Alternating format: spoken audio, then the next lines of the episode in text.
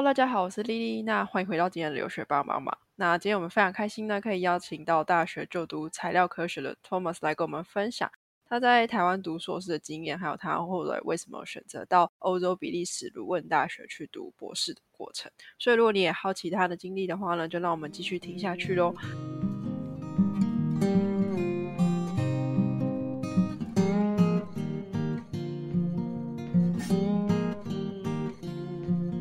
那首先的话呢，请 Thomas 先跟我们的听众打个招呼。Hello， 留学帮帮忙的听众大家好，我是 Thomas 游子毅。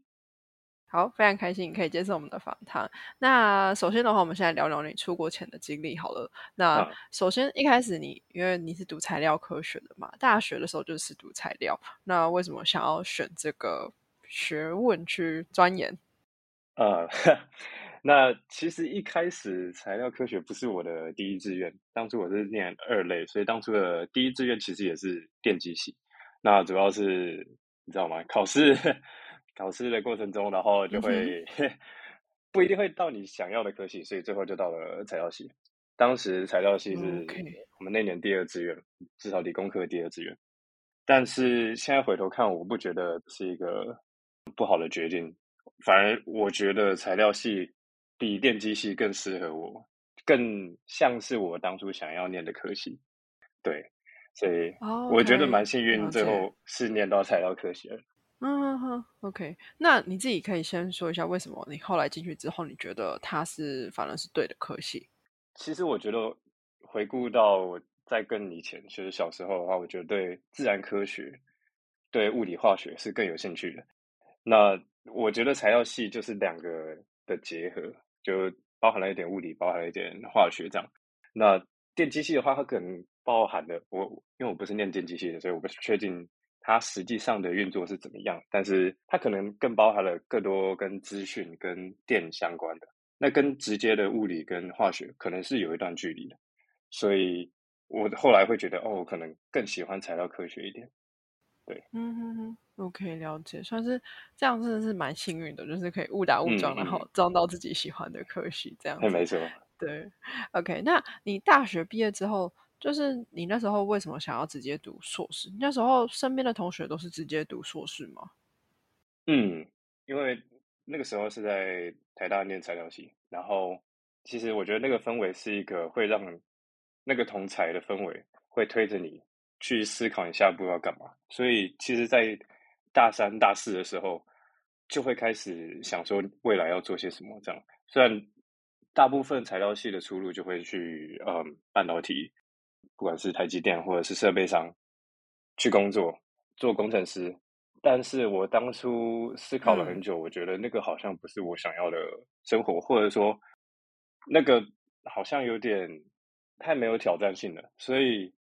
我当初最后的给自己的想法是我想要做科学研究，想要做学术研究，所以我就开始规划我的长期计划。比如说我想去国外念书，但是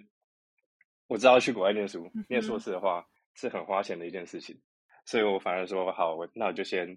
在台湾先把硕士念完，然后累积我的履历，可能有些发表，然后这样可以更好的去申请博士班出国念书的机会。那博士班大部分就出国念书的话，你就是可以领薪水的，所以这样想起来是比较好，然后也比较好执行的一条路，所以才会当初先留在台湾念硕士。对，了解。那你在硕士毕业之后，然后你就选择，你那时候为什么没有直接申请，而是还先去中研院当研究助理？这个嘛，就是因为申请的这条路其实我走得非常不顺，所以我申请了2-3年，然后都没有申请到，就是我申请美国，我申请了欧洲，然后当初都没有申请到，所以才会留在原本的实验室。然后中研院是因为跟我们以前的实验室有合作，所以我才会留下来，然后继续做研究助理，把前面的东西再做得完整一点，然后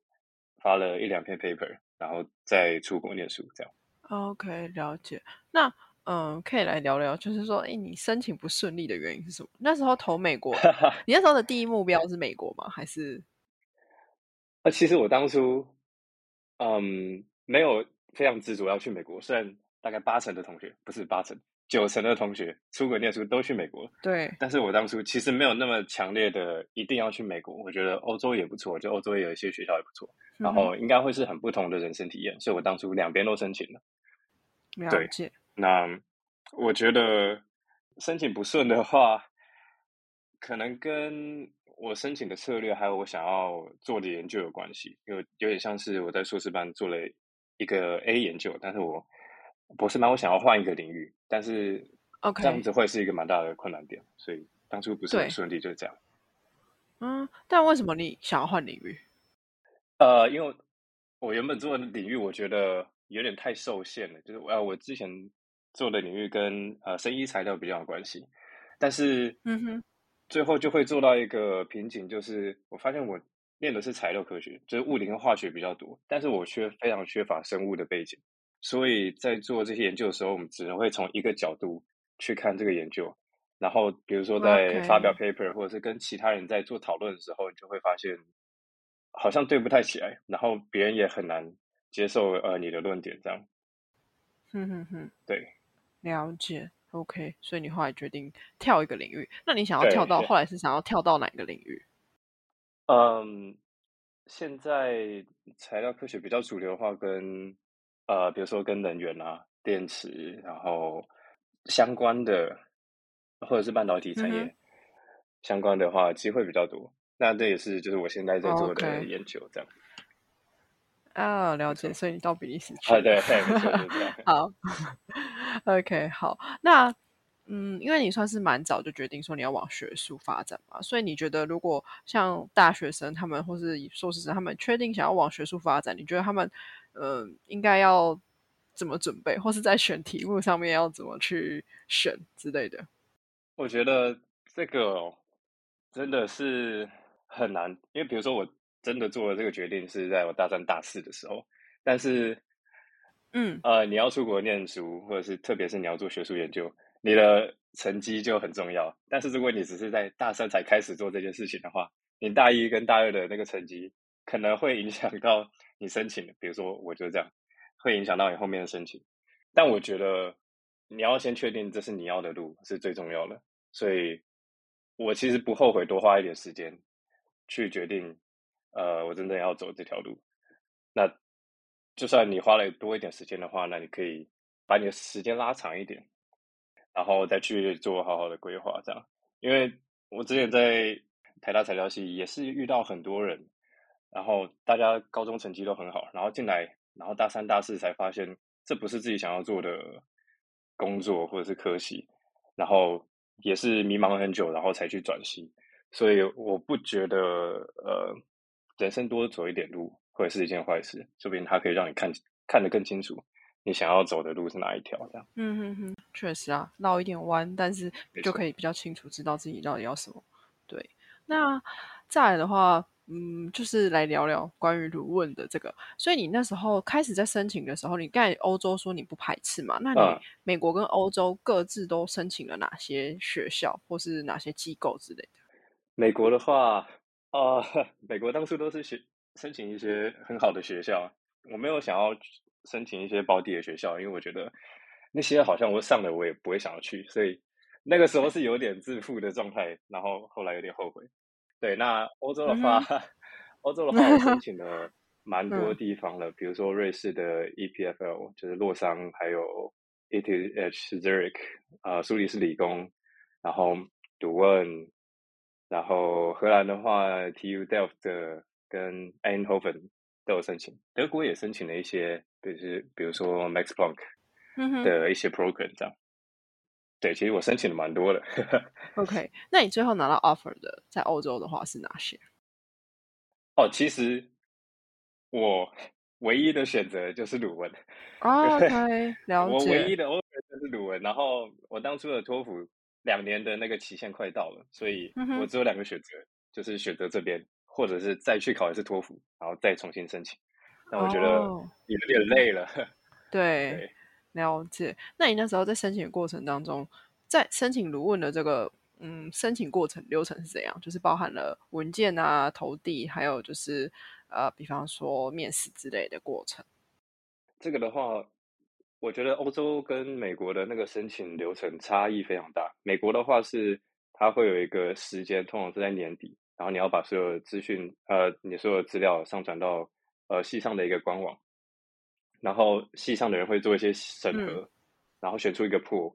到比如说第二阶段，或者是让你有机会去接触教授，然后选实验室这样。那欧洲的话少部分也是跟美国一样的系统，但是也有不少是比如说我现在有一个 project 有一个缺，那他就会把这个资讯放在他们学校的网站上面，然后大家就会去看 OK 这个缺它的内容在做什么，然后你的背景符不符合，所以就是针对这个缺，然后你去交你的资料，通常是直接交给开这个缺的教授，然后他会去审核。所以欧洲的话是几乎每年365天都有机会有新的缺，所以有点像是在求职网站上面，然后你就一直刷刷刷，看看今天有没有新的缺，然后有没有有趣的缺，然后你就投你的履历这样。对，所以当初在做研究助理的时候，也是花很多时间在刷这些网站。 OK， 了解。那你那时候在申请确定上了，还没确定上，就是说他有邀约面试之类的吗？有比如说像我现在这个缺，当初他面试了2次，对，那第一次是介绍我自己，然后还有介绍我之前硕士班还有研究助理过程中的研究。那第二阶段的话，就是现在的教授给了我几篇文章，然后要我把它快速的整理起来，然后跟这个 project 做一个连接，这样。所以就是2阶段的面试。那都是跟你现在的老板直接面试吗？还是这样子的？对，我当初是直接跟我现在的老板面试，因为毕竟我们现在是一个比较小的组，然后我们老板是一个助理教授，所以他没有太多的博士后或者是其他人帮他面试。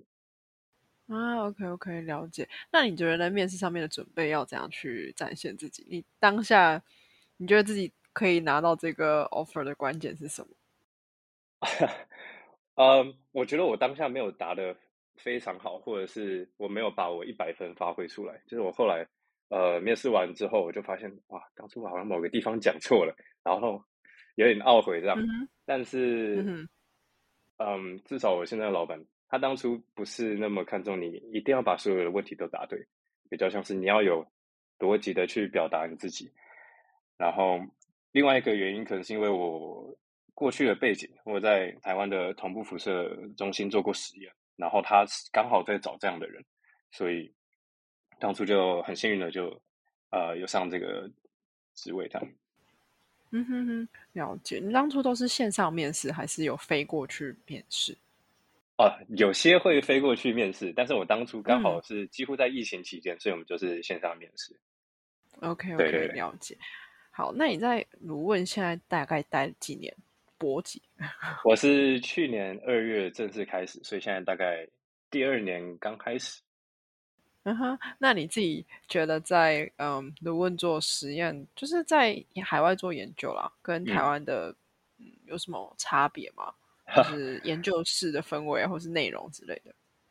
我觉得非常的不一样，一来是工时差非常多。在你现在台湾的话，就是哇，这实验室可能到半夜灯都还是亮着，然后有些人甚至是半夜才来做实验，因为那个有些仪器可能大家都要用，所以你就要排那种晚上的时间来做实验。但是在这边呢，至少我们系上那8点就会把实验室的门锁起来了，所以基本上8点后是没有人在做实验的，所以从这工时上就有很大的差别。但我觉得研究的氛围上面也很不一样。以前在台湾的话，大家可能就是专注在做自己的题目，然后彼此之间不会有太多的交流。然后这边的话，会有很多很多的讨论。虽然说别人做的领域跟你不一定有直接的关系，或者是他懂得不多，但他会尝试去做一些讨论。我觉得这个讨论会是学术研究一个很重要的点，就是其实你要讨论你才知道你自己的问题在哪里，所以我其实蛮喜欢这边的学术研究氛围。对，了解。那想刚才有一个我忘记问，就是你那时候在面试的时候，老师有针对你想要转不同领域去做深入的问，就是问你为什么想要转嘛之类的？当初他没有问太多因为以他的想法是，其实博士生的可塑性很大，所以你过去做什么研究其实没有太大的影响这样。所以欧洲的博士的氛围都是这样嘛，就是反而比较在意你自己的不一定要跟背景相关也可以，还是这样。我觉得可能蛮看教授了，我们这个教授刚好是这样想。对。了解。好，然后那目前的就是在鲁汶的博士生活主要的工作内容是什么？就是真的专心做研究，还是你会有一些其他的工作要做或是什么的？这就可以提到另外一个点，就是他们有非常多的资源跟台湾不太一样，比如说他们会聘了很多技术员，然后比如说一个管理员就专门来管理这个实验室，然后他其实平常他本身自己不会做实验，但他会管理实验室，然后掌管一切的东西，然后他们会有一个机构叫 workshop， 然后他们也聘了很多的人，然后他们是专门帮你做一些东西，比如说我今天要定制一个什么东西，然后你就去那边跟他说我想要做个什么，他就想办法把它变出来，然后他们是真的蛮厉害，都可以在时间内把它变出来。 OK， 对，我觉得这个蛮有趣的。了解，算是对，就是技术人员这样子。对 OK 那应该说如果你以你整天的工作来讲的话，你是一直需要在实验室里面，还是你也可以不一定要一直待在实验室，或是你的工时工时你刚才提到，但你们合约上面的工时是怎样子的？还是合约上面它有一个工时，那个其实蛮看教授的，其他教授可能会觉得你在家里比如说处理资料或者是看文献，那个也可以算在公司里面，但是我们老板的话是你就要坐在办公室或者实验室里面才能算是那个公司这样。 OK， 然后我觉得蛮看研究的主题的，有些人的主题比较有办法 work from home， 或者是用电脑做一些比如说模拟或者是资料处理，但我的话就必须要动手做实验，所以在实验室里面的时间会比其他人再长一点这样。OK， 了解。那在自己动手做实验来讲的话，你自己觉得跟过去在台湾自己要做实验的工作有什么不一样吗？就是两边真的实验室的器材或是什么之类的？我觉得两边好像没有太大的不同应该是说以前很容易就可以买到东西，就是他们的管理没有这么严。比如说我现在要买一个什么药品，然后我想要尝试一个新的实验，然后我只要打个电话给厂商，然后可能下午就会出现在我们实验室。但这边的话就是速度会比较慢一点，然后我要跟那个实验室管理员说我想要买一个什么药，然后它的安全等级是怎么样，然后我需要怎么样去做废弃物处理这样，然后要写一个报告跟他说我都知道这些了，然后可以请你帮我订这个药嘛，然后可能要等个一个礼拜之后这个药才会出现。了解。 OK， 那你觉得就是真的一样都在做研究，然后在硕士的时期的做研究的心态跟博士有什么不一样？博士会觉得压力更大嘛，或者这个嘛，但我觉得在台湾跟欧洲他们对硕士跟博士的要求很不一样。在台湾的话，硕士可能你就要有一个自己的题目，就蛮完整的一个题目，但在这边的话那可能是博士班在做的事情，就是有一个完整题目。这边的硕士班反而就是有点像是小跟班，这个博士生叫你做什么你就帮忙做一下这样。对，所以我觉得我来到这边之后没有不习惯这边的博士生活，我觉得还蛮习惯的。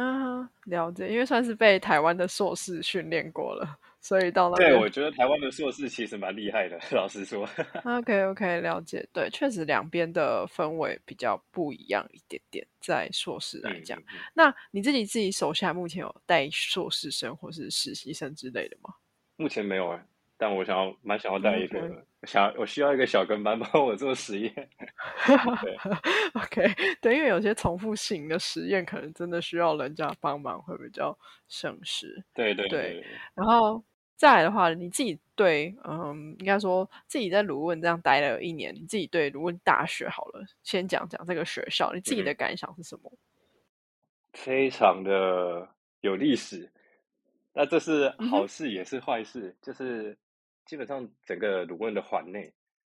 到处都是他学校的机构，所以很有大学城的感觉，然后这边也非常的安全，就出去玩然后回到鲁汶就觉得哇这边真的好安全，半夜走在路上就非常放松这样。但缺点就是比如说我们系馆大概也是几百年的建筑，然后它就超级的旧，然后每天都在施工，对，所以这可能是一个比较不好的地方，对，但是整体来说我蛮喜欢的，对。了解 OK， 所以你们的 building 就是那边一栋这边一栋这样子，就是比较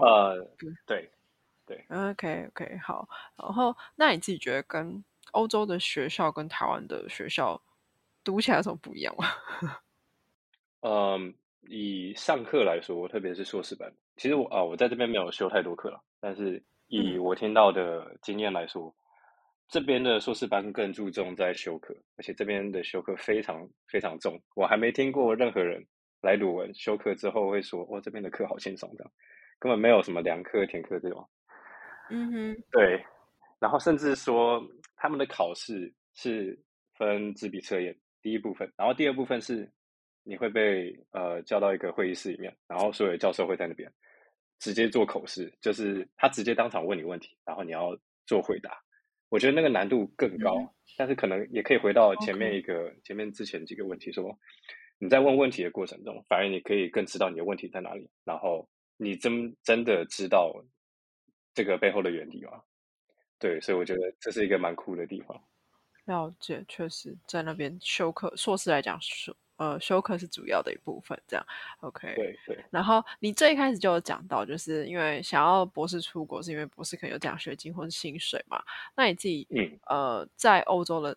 制度他们是以奖学金还是薪水你自己拿的部分这样？我的话我现在是奖学金，那奖学金跟薪水的差别是要不要缴税。 OK， 了解。对，一来是这边的博士生拿的钱是一样的，所以不管你是拿奖学金还是薪水，你实拿的钱是一样的，那差别在你要不要缴税。那缴税的话牵扯到的问题就是你之后可以换居留，就是永居的话那个年限的差别。如果你是拿 scholarship 就是拿奖学金的话，你的年限只能算一半，比如说我在这边念4年，那我就只能算2年，所以我在这边需要再多待3年，工作3年才可以拿到永居。但如果你是拿薪水的话，你就是缴了4年的税，所以你只要再多留1年就可以直接拿永居。那你那时候是以这样的方式去判断你要拿奖学金还是薪水？当初这个好像也没得选，就是老板怎么给就是怎么给。OK， 对，对，这个也是我后来来到这边之后才发现奖学金跟薪水的差别。OK， 所以那时候也没有办法跟他 argue 或是跟他讨论说你是要用薪水的方式。对，而且特别是比利时的税特别高，就是接近 50%， 所以对教授来说，他就是如果可以给你奖学金就给你奖学金，他根本不会想去多缴这 50% 的税。因为他一定要保底你最后拿的是一样的钱，但是如果是税金的话他就要帮你缴，就是他多 50% 的钱这样子。对 OK 了解。好，那再来就想问说，那在鲁汶开销呢，如果你这样子的薪水是有办法cover 你那些开销的吗？我觉得目前是可以，因为我觉得鲁汶给的钱算蛮多的，虽然说比利时的物价也是相对周边国家算比较高，但目前是可以 cover。 可以分享你假设你们租房的租金大概要多少欧之类的？租金的话以我现在来说我是2个人分一个 2-bedroom apartment， 那我们现在一个月大概是650欧左右。OK， 那还可以，对，听下来是这样。那还有另外一个有一个有趣的点是，比利时还保留一个制度，就是公务员的薪水是会随着你的通膨去做增长的。嗯，那其实博士班也算是啊。所以前一段时间那个通膨非常高的时候，我们是每个月的薪水都在涨，就是哦，这个月的通膨，比如说涨 10%， 那我下个月就会多拿 10% 的薪水。哦 OK， 了解啊。那如果没有通膨下去，你们就是那就是维持一个。对对对哦、OK， 那这样蛮人性化的，就是有考量到通膨这件事情。 对， 对， 对， 对， OK， 对。但另外一方面就是、那个物价会一直飞升，就是啊两边都在涨，所以它就一直涨一直涨。对，就是你也不是说多赚到钱啦，就只是因为你的生活，对对对，就至少不用花更多钱去过生活这样子。对对，没错。 OK， 好，那再来的话就是关于材料科学这个领域，你自己这对于比利时在材料科学这个领域有什么观察吗？然后他们那边的产业是什么发展走向之类的？嗯，我个人觉得比利时本来就不算是一个工业的强国，如果跟邻近的德国跟荷兰比的话，它不算是一个工业的强国。但是卢汶有一个特别有趣的点，就是这边有一个机构叫 IMEC， 那它是欧洲算是最大的一个半导体研发中心，可以这样讲吧。所以许多厂商会从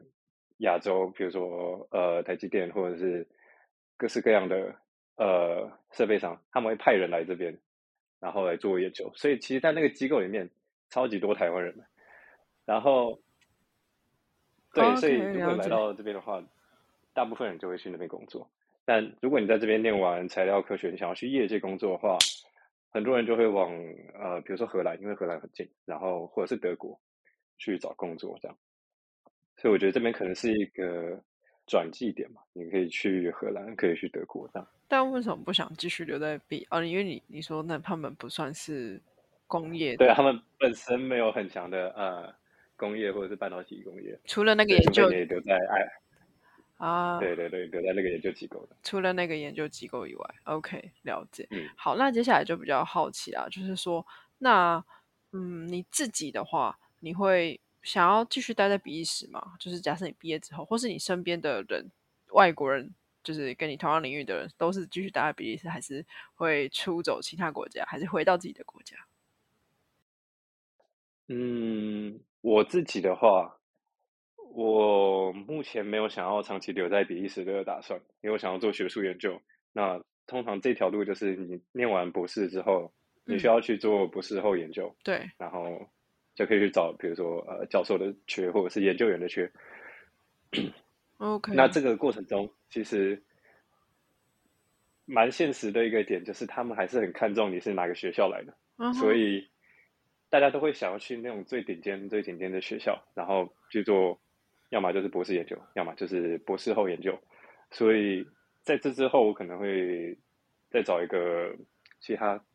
更有名的大学，然后做博士后研究，这样可能去美国，可能是去欧洲其他的大学。对，那我个人是这样。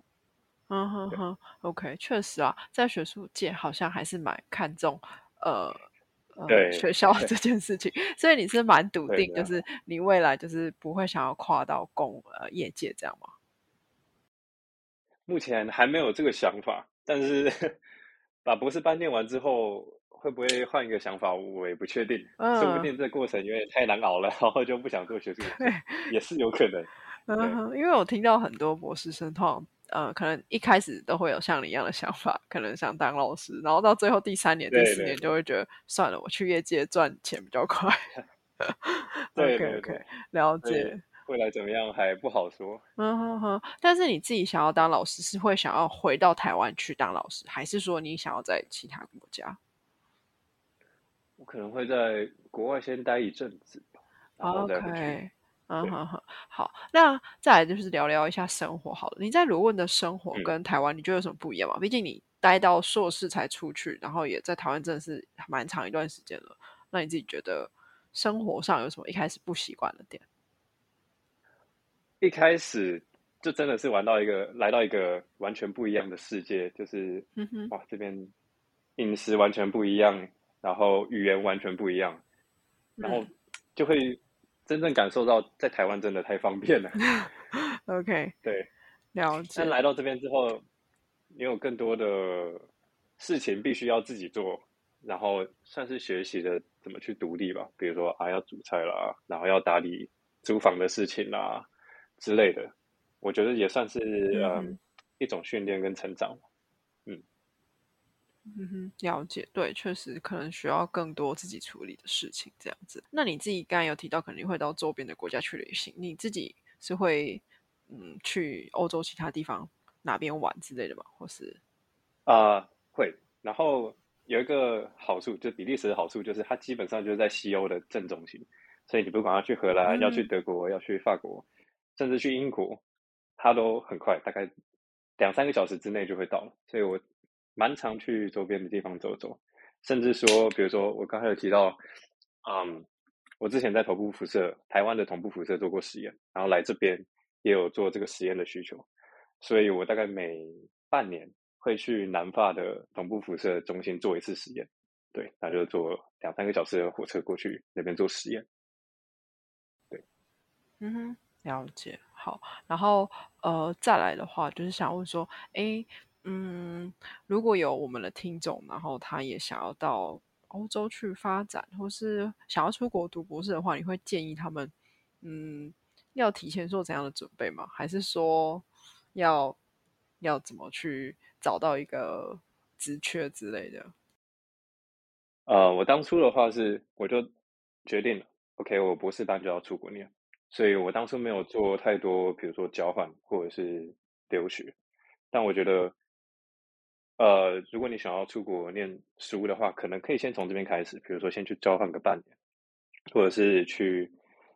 如果家里状况允许的话，可以去留学个1-2个月，先去感受一下那是不是你真的想要的。然后这样子比如说你要开始来念博士班或者是硕士班的时候，你比较不会有一个很大的落差，就是突然要适应一个很新的环境，然后同时又要修很重的课这样。对，我觉得可以先做一些交换或者是留学的尝试。对，了解。那你自己觉得当初没有尝试，然后所以会冲击，有什么文化上面的大冲击吗？除了生活上不变。对，就是突然发现哇，什么都要自己来，然后而且我当初刚来的时候，就是英文口说也不是特别好，所以是有一段比较辛苦的过程这样。但我觉得在读文算是不错了，就是大家还很愿意讲英文。对，如果去一些其他国家，可能就会更辛苦。德国来讲，可能就要讲德文。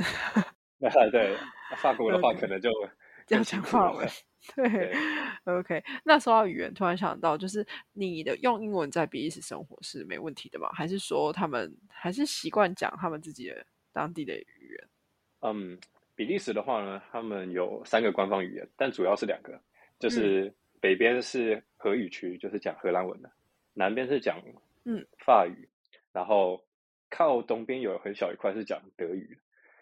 然后在荷语区的话，其实大家的英文都蛮好的，特别是在卢汶，它是一个大学城，然后有非常非常多的交换生，所以基本上你在这边用英文讲做日常沟通是没有问题的。但比如说你去布鲁塞尔还可以，但如果你去南边法语区的城市的话，那就几乎没办法沟通。对，了解。对，